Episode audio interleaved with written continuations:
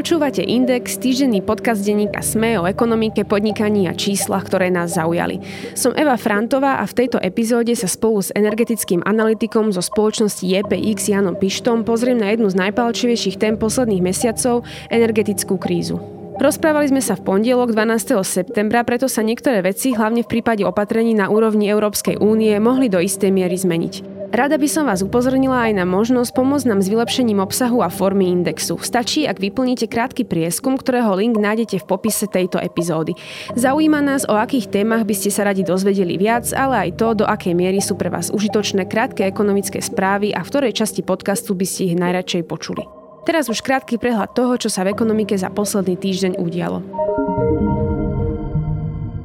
Európska centrálna banka minulý týždeň zvýšila základnú úrokovú sadzbu na 1,25% Ide už o druhé zvýšenie úrokov, ktoré má pomôcť skrotiť vysokú infláciu. Rast kľúčovej sadzby ovplyvňuje aj úroky slovenských hypoték. Viac o téme sa dozviete v rozhovore kolegu Jozefa Tvardzíka s analytikom Tatrabanky Tiborom Lorincom, ktorý nájdete na webe denníka SME. Eurokomisia zvažuje, že Maďarsku vyplatí o 20% menej eurofondov. Dôvodom sú systémové problémy s korupciou v tejto krajine. Eurokomisár pre rozpočet Johannes Hahn v tejto súvislosti ostatných členov kolegia komisárov upozornil na chronickú neschopnosť maďarskej vlády bojovať proti podobným javom. Rusko vyvíja tlak na Nemecko, aby otvorilo plynovod Nord Stream 2. Ten je síce postavený, ale nikdy sa nedostal do prevádzky. Ruský veľvyslanec v Berlíne Sergej Nečajev ponúkol Nemecku, že by sa cezeň mohli realizovať dodávky, ktoré bežne tiekli plynovodom Nord Stream 1. Ten je v súčasnosti mimo prevádzky, čo nemecká vláda považuje za nátlakovú hru Moskvy.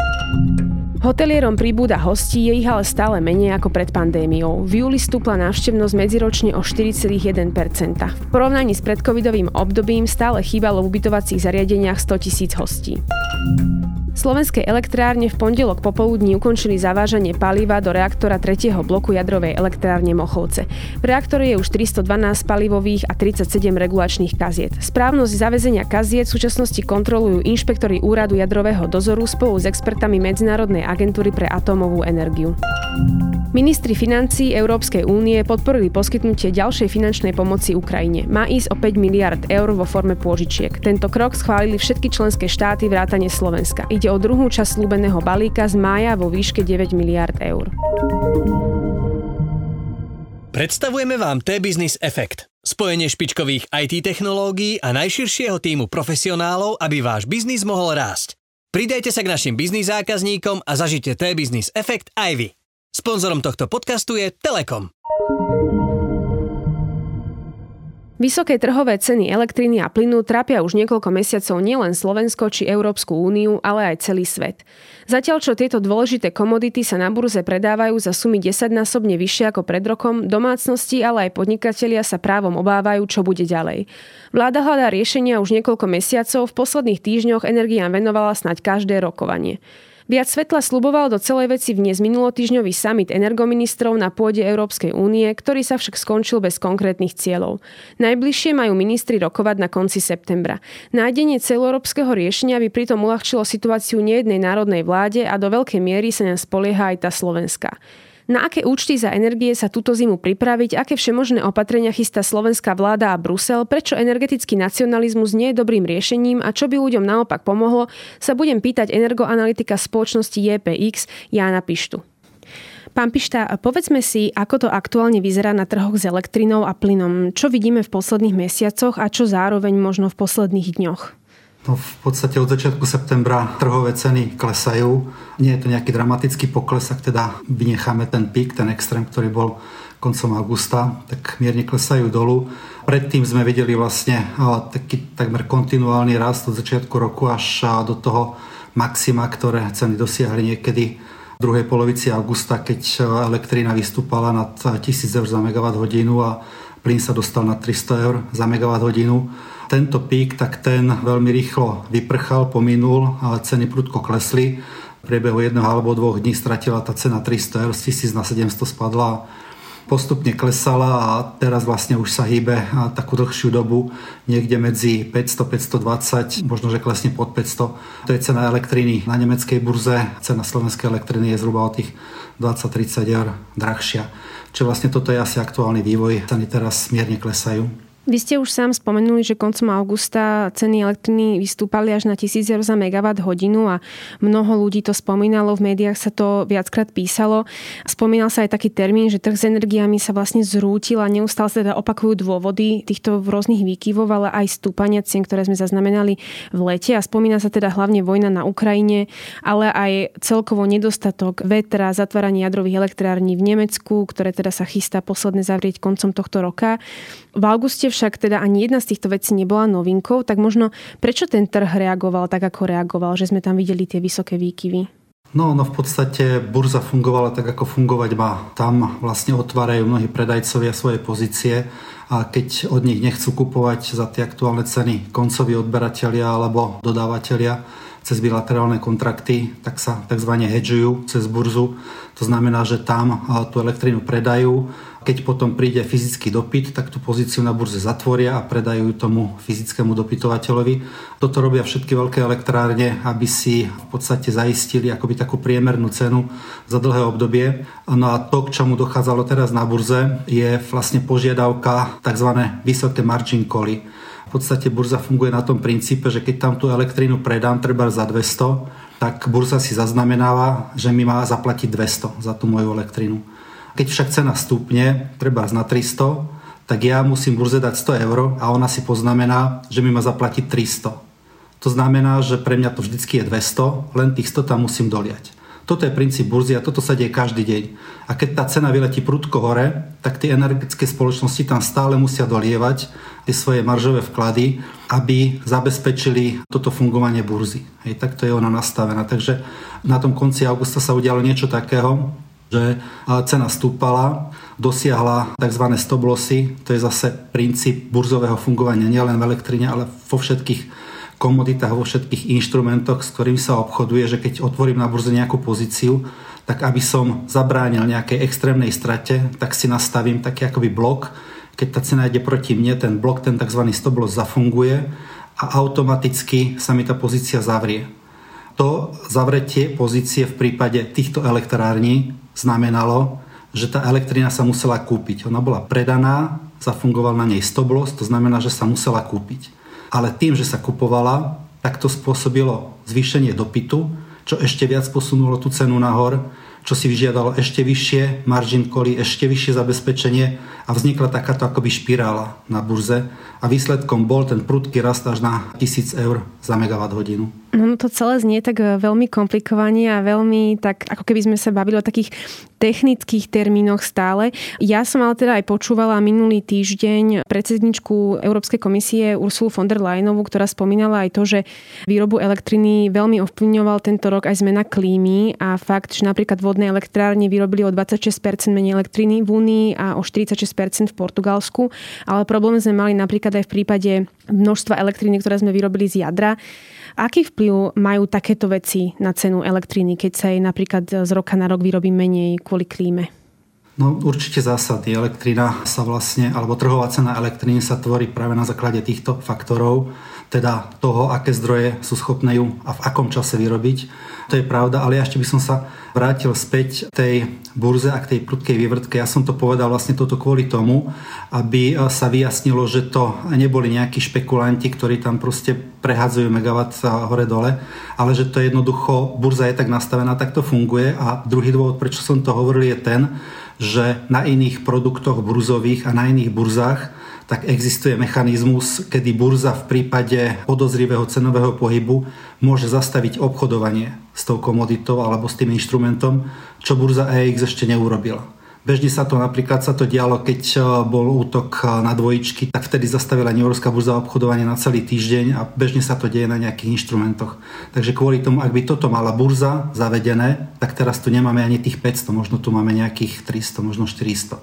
No a to, prečo tá cena je taká vysoká, keď ešte pred rokom bola niekde okolo 100, 120 a pred rokom a pol bola niekde okolo 50-60, tak to, prečo je tá cena taká vysoká, tak áno, to máte pravdu a, a pani von der Leyenová tiež, že je to kvôli klimatickej politike a kvôli tomu, že tie lacné zdroje, to ktoré sme mali, a teda v prípade Nemecka jadrové reaktory a v prípade celej Európy lacné uholné zdroje, sme kvôli klimatickej politike zatvárali a verili sme tomu, že to množstvo obnoviteľných zdrojov, teda veterných a fotovoltických a vlastne aj vodných, že oni dokážu tieto zatvorené zdroje nahradiť. No len prišla situácia, kedy s ďalšími jadrovými zdrojmi má problémy Francúzsko, tam ide menej než polovica z tých reaktorov.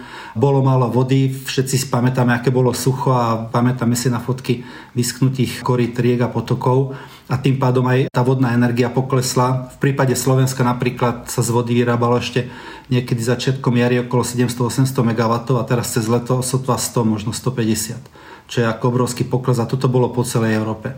No a keď je horúce počasie, keď sú horúčaví a keď je v podstate akoby také stabilné počasie, tak vtedy ani to prúdenie nie je vysoké, no a tým pádom aj výroba z vetra bola nízka a nemali sme zdroje, lacné zdroje, ktoré by tento výpak dokázali nahradiť. Dokázali ich nahradiť práve paroplynové zdroje, lenže tie museli kupovať plyn za vysokú cenu a preto vlastne tá cena nakoniec bola taká vysoká.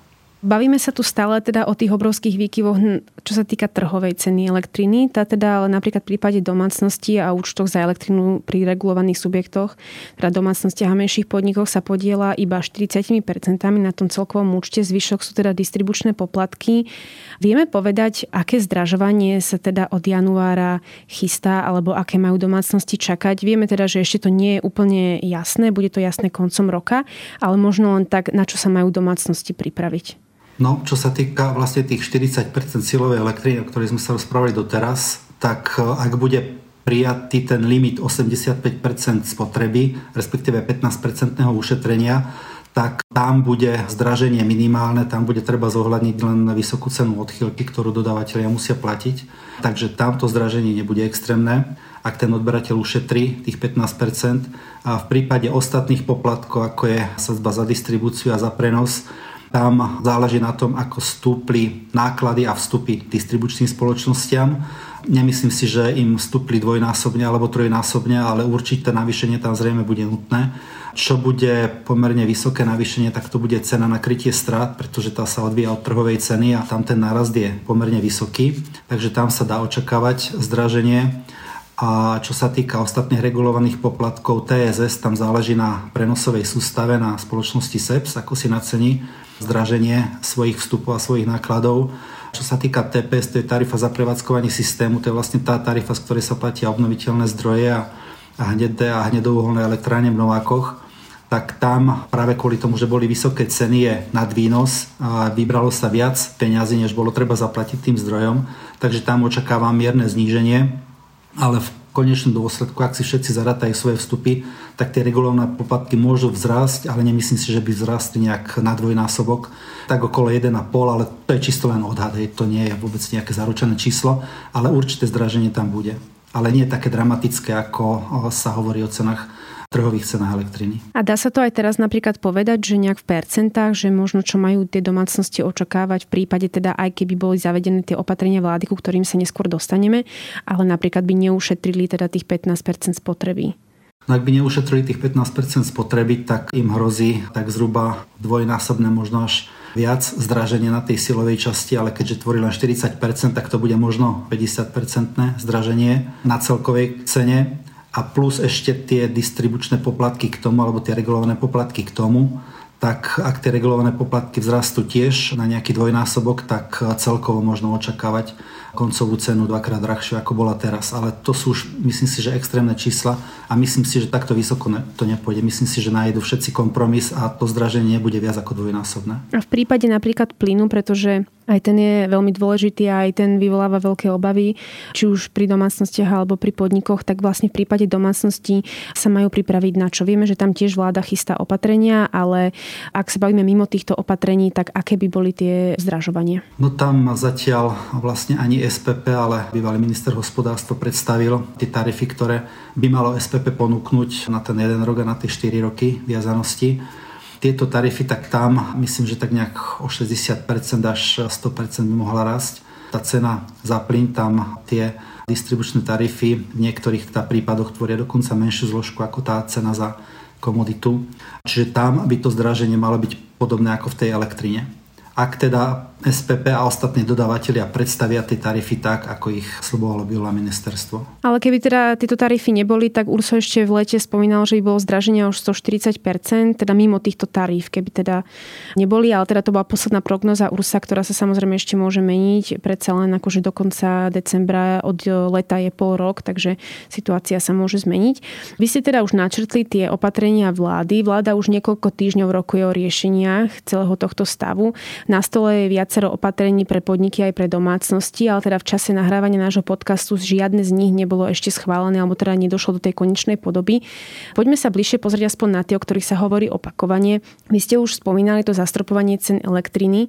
Je to jedna z tém, ktorú tu máme už od februára, pretože vo februári vlastne padlo to memorandum medzi slovenskými elektrárňami a vládou a hovorilo sa teda o tom, že slovenské elektrárne sa zaviažu, že vyrobia 6,1 terawatt hodín elektriny ročne za zastropovanú cenu 61 eur za megawatt hodinu. Ako vnímate vy toto opatrenie a kde možno vidíte nejaké úskalia, ktoré by mohli nastať v prípade, že teda vojde do praxe? Ako pre domácnosti je to pomerne exkluzívny darček v tejto kritickej situácii. Myslím, že žiadna iná krajina niečo také nemá k dispozícii, že sa im vlastne akoby zafixuje tohto ročná cena v tejto trhovej dramatickej situácii. Pokiaľ sa to teda dotiahne do konca, tak to bude veľmi dobré a veľmi silné zníženie tých vplyvov trhových na ceny pre domácnosti. Fakt je, ako ste sama hovorila, ešte to nie je stále dotiahnuté do konca. Návrh na ten mechanizmus išiel do Bruselu, čakáme, či ho Brusel schváli. Vláda hovorí, že ak ho neschváli, má nejaké záložné riešenie. Nemám o tom detailné informácie, ale fakt je ten, a na čo sa teda dá spolahnuť, je, že slovenské elektrárne, keď podpísali to memorandum, tak alokovali vlastne dostatok svojej elektriny na to, aby to mohli dodať a v podstate pôjde v konečnom dôsledku len o to, akým spôsobom sa tá elektrina od slovenskej elektrárny z dodávateľov dostane ku odberateľom. Pokiaľ by nevyšlo to riešenie, ktoré je v Bruseli, tak sa určite nájde nejaké iné, tak aby tú elektrínu domácnosti dostali. Takže v tomto prípade je celkom istota na tom, že to takto dopadne. A čo sa týka toho, že ľudia musia šetriť, veríte v to, že sa podarí nastaviť nejakú tú 15-percentnú hranicu, respektíve aby ľudia vôbec vedeli, že tú 15-percentnú hranicu neprekročili, alebo že ju vlastne majú nejako dodržiavať, lebo tam zrejme každý si nebude pozerať merať, že nebude zisťovať, či už prekročil tú hranicu alebo nie. Čiže či veríte, že sa toto dokáže, ako keby že každá domácnosť dokáže dodržať tých 15 zníženia. No ako či to každá domácnosť dokáže dodržať, to určite neviem povedať. Sú domácnosti, ktoré už teraz šetria dosť výrazne a sú tam takí ľudia, ktorí to tak robia dlhé roky a oni, aby ešte ušetrili z toho, čo šetria, tak to by bolo dosť asi náročné od nich. Sú zase domácnosti, ktoré mu znešetria, je to rôzne.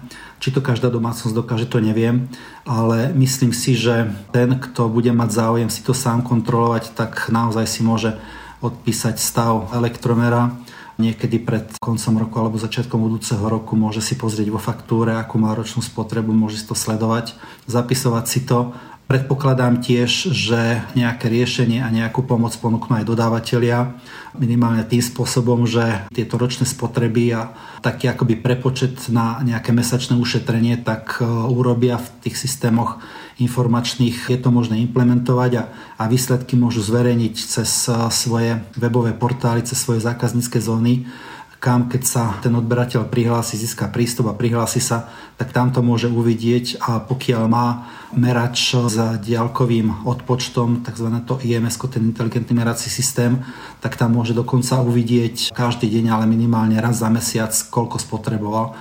Čiže myslím si, že dodávateľia to takto budú robiť. Možno, že to dostanú ako povinnosť urobiť distribučné spoločnosti, ktoré by to teda pokryli celoplošne za svoju distribučnú oblasť, to je ďalšia možnosť. Myslím si, že odberatelia určite tú informáciu dostanú, nezostanú bez nej. Problémom sú teda ale aj zvyšujúce sa ceny plynu. V tejto otázke zase domácnosti žijúce v rodinných domoch by mali dostať pomoc spôsobom výhodnejších zmluv na plyn. Tie mali byť poskytované už od konca augusta. Spomínali sa teda štvoročné a jednoročné viazanosti. Zatiaľ sa tak však nedieje. Problémom je zrejme chýbajúci legislatívny rámec a teda to, že ešte nebol na vláde ani schválený všeobecný hospodársky záujem, respektíve usmernenie o ňom. Stíha sa ešte celý systém nastaviť tak, aby bol funkčný na čas? Tak celkom určite, pretože vlastne cenové dôkazy a nové cenníky budú všetci dodávateľia podávať v týchto týždňoch.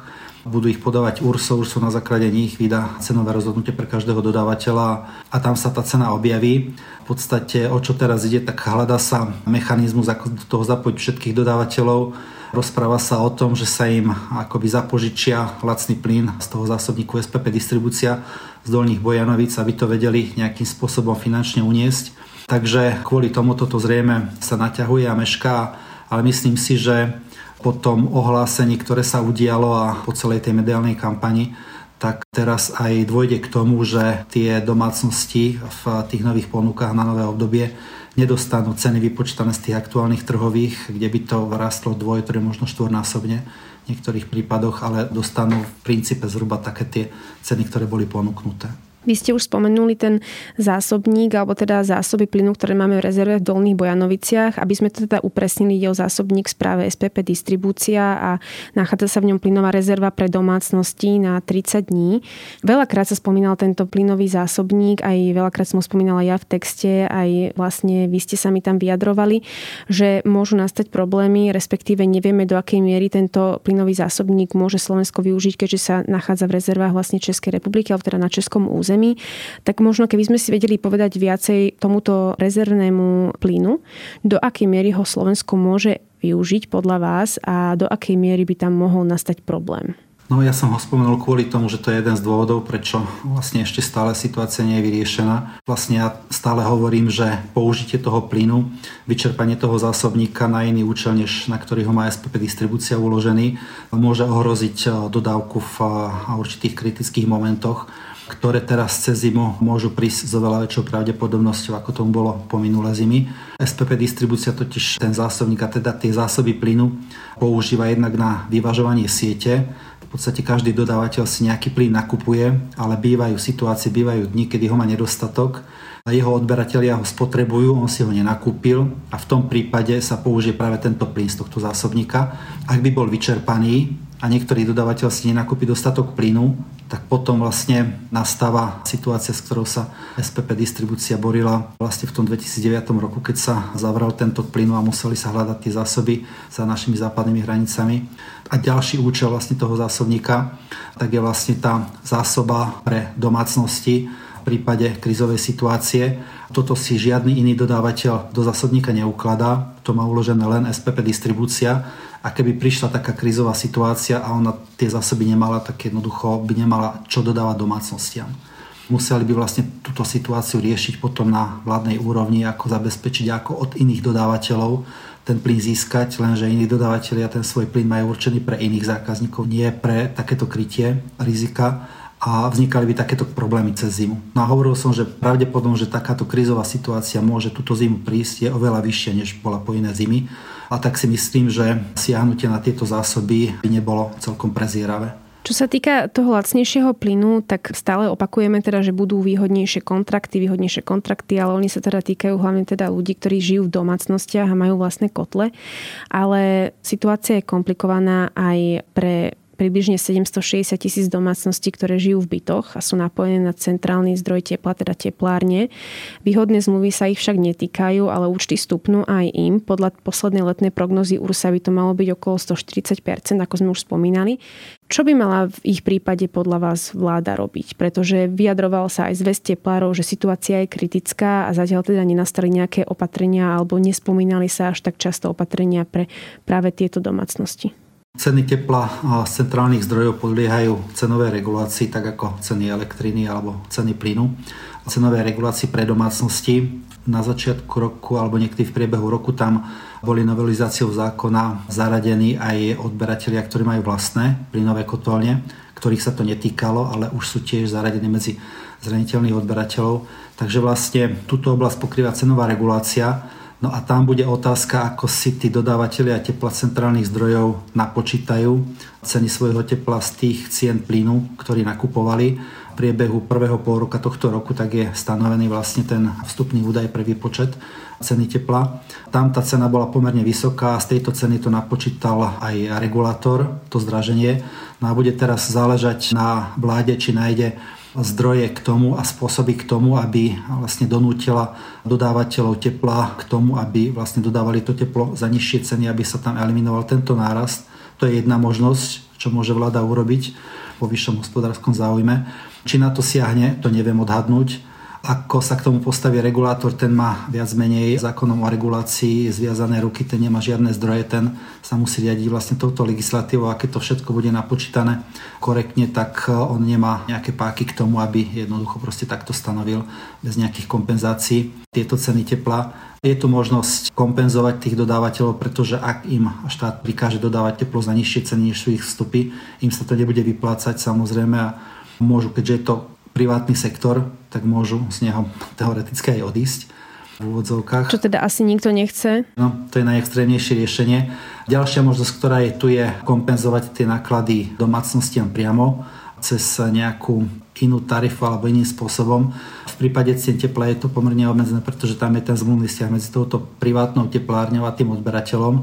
Nie je tam nejaký regulovaný poplatok, ktorý vyberá niekto iný, ako je to v prípade elektriny alebo plynu cez ktorý by sa to dalo urobiť. Takže je to otázka, myslím si, že nad tým tiež určite rozmýšľajú, nie je to úplne zanedbaná záležitosť a predpokladám, že nový minister nájde nejaké riešenie aj v tejto oblasti. Možno sa ešte poďme pozrieť aj na situáciu podnikov. Spomínali sa isté finančné kompenzácie, zatiaľ teda ale nie je isté, kde na ne štát vezme peniaze. Štátny tajomník ministerstva hospodárstva Karol Galek spomínal, že by možno využili peniaze zo štátneho rozpočtu alebo teda nevinuté eurofondy, pokiaľ nám to Brusel dovolí. Mnoho podnikov však už teraz hovorí o obmedzovaní výroby alebo prepušťaní ľudí. Príkladom je napríklad Žiarská hliníkaren Slovalko alebo Oravský ferozliatinový závod OFZ, takisto Duslošala a podobne. Nie je podľa vás už neskoro, keďže stále teda čakáme aj na to, že Slovenský protimonopolný úrad sa snaží tú prvú schému pomoci študovať, následne bude musieť byť zaslaná do únie, čiže asi to není zrejme otázka nejakých dní alebo týždňov. Tak ako hodnotíte túto pomoc? Je dosť rýchla a pomôže ešte podnikom v tejto situácii? No, podľa toho, čo hovoríte, tak asi moc nie. Ono s pomocou podnikom je problém v tom, že tá pomoc je finančne v úplne inom ráde ako v prípade domácnosti. Pokiaľ by mal štát pomáhať všetkým podnikom, ktorých zasiahnu vysoké ceny energii, a to sú všetky podniky, tak na to štátny rozpočet jednoducho nemá. Žiadny štátny rozpočet na to nemá. Preto tam bude musieť byť určitá selekcia, určitý výber štát si tam môže uplatniť určité svoje záujmy, proste vie, že tento segment alebo tento podnik má význam v danej oblasti, v danom regióne a má význam mu pomáhať. V iných prípadoch to tak nemusí byť. Fakt je, že takáto nejaká selekcia tá sa našla aj v prípade koronakrízy, keď sa rozdielovala štátna pomoc podnikom, ktoré boli zasiahnutí takýmto niečím. Je totiž rozdiel, keď e, ceny energií pre nejakého podnikateľa alebo nejaký podnik predstavujú 1-2% z celkových nákladov a keď ceny energii predstavujú 10, 15, 20%. Hej, tamto zdraženie je oveľa citeľnejšie. To je jedna vec. Ďalšia vec ale zase je, ako to nastaviť, pretože niektoré podniky navzdory tej situácii, ktorá teraz je, sú na to pomerne dobré, dokonca sú schopné generovať zisky. Budú si aj oni žiadať o pomoc, keď na tom nie sú takto likvidačne. Takže tam je veľa neznámych a veľa vecí, ktoré treba nájsť a ošetriť. To je jedna záležitosť a druhá je vlastne to, že ten štátny rozpočet nie je bezodný a treba nejakým spôsobom limitovať zdroje.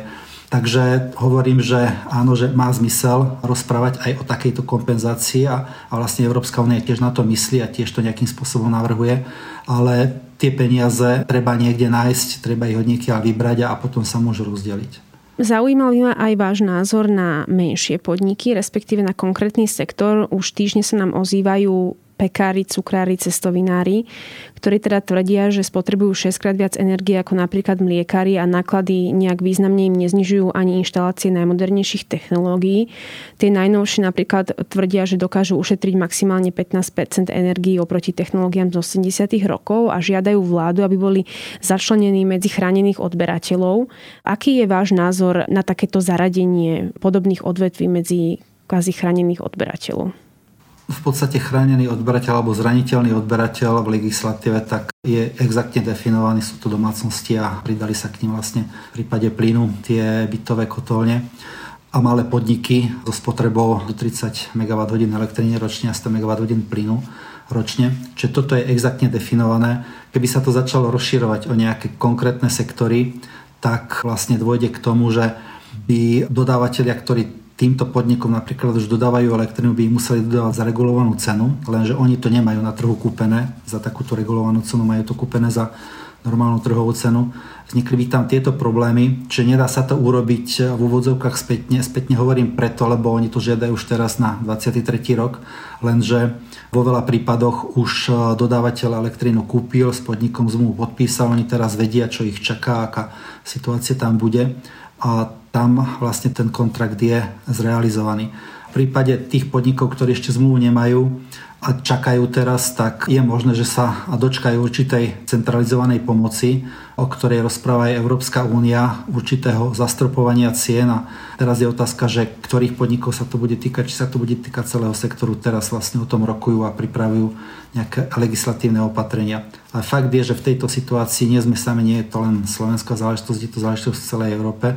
A preto si myslím, že keďže sa jedná vlastne o štátnu pomoc, ktorá vlastne z princípu musí byť schválovaná Bruselom, o štátnu pomoc nejakému vlastnému priemyslu alebo podnikom, tak by bolo dobre počkať, na čom sa zhodnú vlastne všetky krajiny Európskej únie a tam vlastne, keď sa na tom oni zhodnú a príde to ako nariadenie alebo smernica, tak tam odpadne vlastne ten schvalovací proces a bude to možno vlastne priamo implementovať u nás.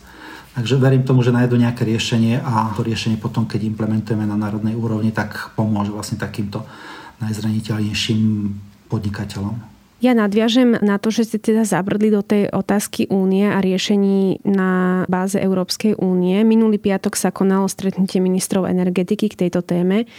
Snažili sa nájsť nejaké spoločné riešenia, alebo teda problém, ako vieme, ako ste aj vypovedali, nie je len problémom Slovenska.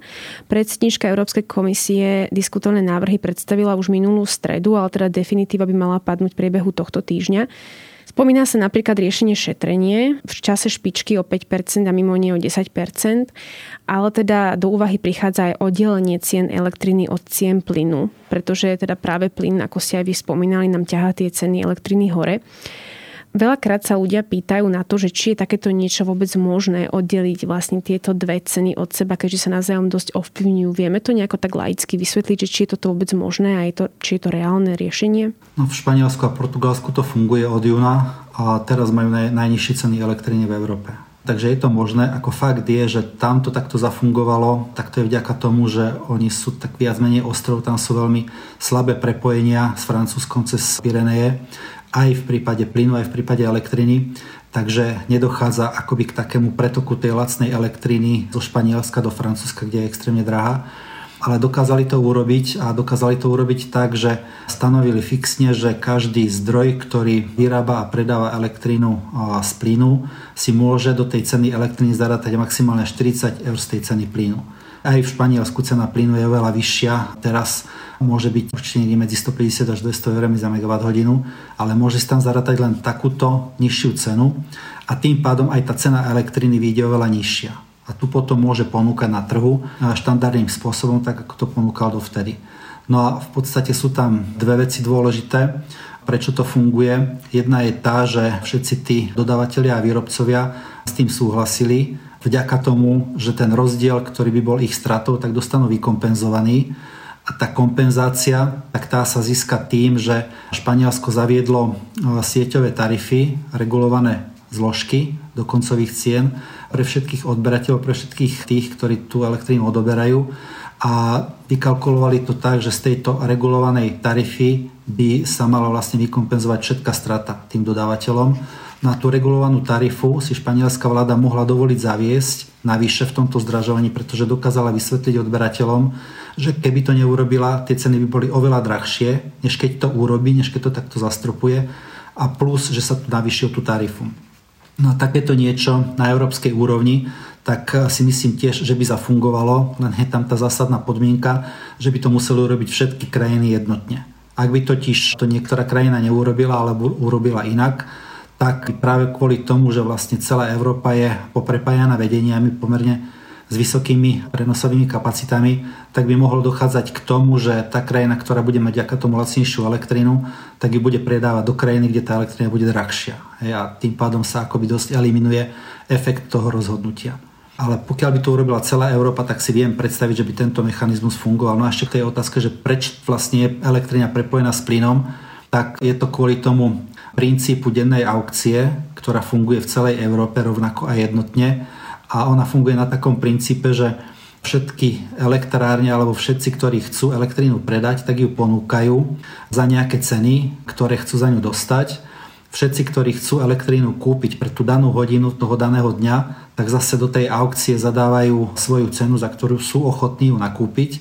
No a tá aukčná kancelária potom urobí to, že zoradí tú predanú elektrínu od najlacnejšej ceny po najdrahšiu, vznikne taká krivka, ktorá je stúpajúca a tú dopytovanú elektrínu tak zoradí od najdrahšej ceny po najlacnejšiu. Tam zase vznikne taká krivka, ktorá je klesajúca. Oni sa niekde pretnú a tam, kde sa pretnú, sa vytvorí tá marginálna cena. No a tá marginálna cena sa vytvára u toho zdroja, ktorý je najdrahší, kde to predáva vlastne najdrahšie akoby ten dodávateľ. No a to sú tie plynové zdroje práve. A pretína sa to tam práve preto, lebo tých lacných zdrojov je málo tak sa to pretína na tých najdrahších. Vy ste teda už spomínali, že teda najdrahšie zdroje sú tie paroplynové elektrárne, pretože plyn máme drahý. Spomínalo sa na pôde Európskej únie aj zastropovanie cien plynu a spomínalo sa aj zastropovanie cien iba ruského plynu. Slovensko bolo v tomto prípade proti aj s ďalšími teda tromi štátmi. Problémom je hlavne to, že ruský prezident Vladimír Putin hrozí, že ak sa zastropuje cena ruského plynu, tak ho okamžite zastaví a nebude ďalej prúdiť do Európy žiaden. Už dnes máme spotrebu v Európe nastavenú tak, že ruský plyn pokrýva len 10%, čo bol teda veľký úspech. Donedávna to bolo 40, takže za posledných pár mesiacov došlo k veľkému zníženiu. Stále to však zrejme asi môže byť problém. Do akej miery sú podľa vás tieto obavy reálne, že ak by došlo k zastropovaniu, tak by došlo k vypnutiu teda ruského plynu? Myslím si, že podľa aktuálnych informácií z frontu rusko-ukrajinského a tých ukrajinských úspechov, ktoré teraz zaznamenávajú, tak to vyzerá tak, že Rusko možno bude ťahať za kračí koniec a vtedy tá krajina môže robiť aj také extrémne kroky, že bude vlastne akoby zosilňovať tie svoje zbranie, tie svoje opatrenia, ktoré používa a jednou z nich môže byť práve tento plyn. A keby sme to urobili, tak si myslím, že rastie pravdepodobnosť, že Gazprom naozaj zastaví dodávky plynu cez Ukrajinu do, na, na Slovensko a do Maďarska. Je otázka, že či zastaví aj dodávky plynu cez Turecko. Tam možno nie, kto vie, ale tieto dodávky by sa asi určite zastavili. No a pokiaľ by ten strop platil len pre ruský plyn, tak oň by sme prišli, o to väčší nedostatok by bol v Európe a o to vyššie ceny by sme potom platili za norský plyn, za skvapalnený LNG alebo za alžírsky plyn takže by to bolo vlastne kontraproduktívne. Keby však ten strop uvalili na všetkých dodávateľov, čiže aj na ten norský, alžírsky a LNG, tak hlavne LNG by sa asi obratil z Európy do Ázie, pretože tam je po ňom tiež veľký dopyt a mali by sme ešte väčší nedostatok. Hej, takže myslím si, že toto celoplošné zastropovanie trhových cien plynu je veľmi rizikové. Spomínali ste už ale aj to, že spoločné riešenie treba nájsť rýchlo a najlepšie by bolo, ak by bolo teda spoločné, celoplošné na úrovni Európskej únie. Z radou politikov, aj teda tých slovenských, sa začínajú čoraz častejšie ozývať také hlasy o nejakých individuálnych riešeniach. Nie z radou všetkých politikov, ale niektorí politici slovenskí sa takto vyjadrovali. Hovorili, že by bolo fajn uzatvoriť trh s energiami, uchrániť nás od vysokých cien. Napríklad šéf Sme rodina Boris Kolár tvrdil, že do úvahy by pripadalo aj zoštátnenie slovenských elektrární elektrárni a tak sa vyjadril aj minister financí Igor Matovič, ktorý to spomenul ako jednu z posledných a krajných možností. V podstate ide o taký energetický nacionalizmus. Ako vnímate vy podobné debaty? Sú skôr hrozbou alebo naozaj riešením? Keď počujem slovo znárodnenie, tak si vždy spomeniem na 48 roka na Gotwalda, ktorý to vykrikoval a potom to nakoniec aj zrealizoval a tých 40 rokov si všetci pamätáme, že nebolo veľmi šťastný a a vieme, kam nás to priviedlo. A ešte stále sme nedobehli ten západný svet, od ktorého sme sa vlastne vďaka tomu vzdialili, oneskorili. Takže ja mám s tým vždy takéto nejaké spojené myšlienky. To je jedna vec. Druhá vec, to, že tu existuje trh a že na ňom fungujú privátne spoločnosti, tak vďaka tomu máme vysoký podiel obnoviteľných zdrojov napríklad. Keby totiž trh nefungovala, mal by to dotovať štát a, a platiť štát zo svojich peňazí, tak tie peniaze by asi tak rýchlo nenašiel a mali by sme veľké problémy, stále by sme mali veľa uholných zdrojov. Takže to je ďalšia vec. Ďalší faktor, ktorý tu hrá rolu, je to, že spotreba rastie, ale postaviť elektráreň nie je možné tak rýchlo, ako postaviť novú automobilku. No a pokiaľ by sme nedokázali zabezpečiť e, novým investorom dostatok elektriny, treba zajsť spoza hraníc, čo dokážeme vďaka trhu, tak by sem asi neprichádzali.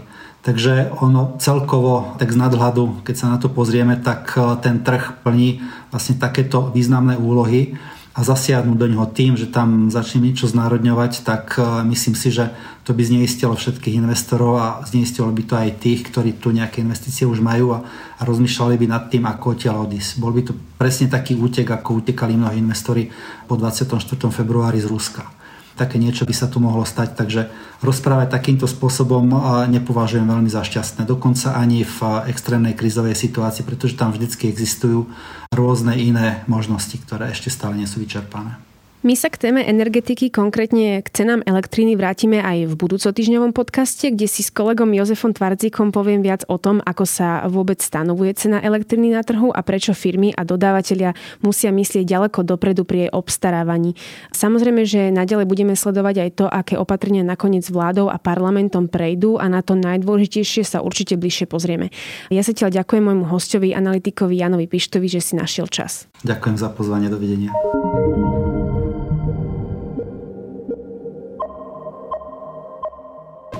Ak by ste sa chceli dozvedieť viac o problematike zoštatnenia slovenských elektrární, o ktorej sme sa tu rozprávali, kolega Jozef Rímnik sa téme venoval v článku, ktorého link nájdete v popise tejto epizódy a rovnako v ňom nájdete aj link na môj rozhovor s predsedom predstavenstva Zväzu teplárov Stanislavom Janišom, v ktorom sa rozprávame o zdražovaní tepla pre domácnosti žijúce práve v spomínaných bytoch. Počúvali ste Index, ekonomický podcast denníka SME, ktorý vo štvrtky nájdete vo všetkých podcastových aplikáciách, ale aj na webe denníka SME. Som Eva Frantová a na tvorbe podcastu sa podielal aj Marek Franko. Ak by ste mi chceli poslať vaše námety alebo podnety, respektíve ste v podcaste našli chybu či nezrovnalosť, pokojne sa mi ozvite na podcast index.sme.sk. Prajem pekný štvrtok a počujeme sa opäť o týždeň.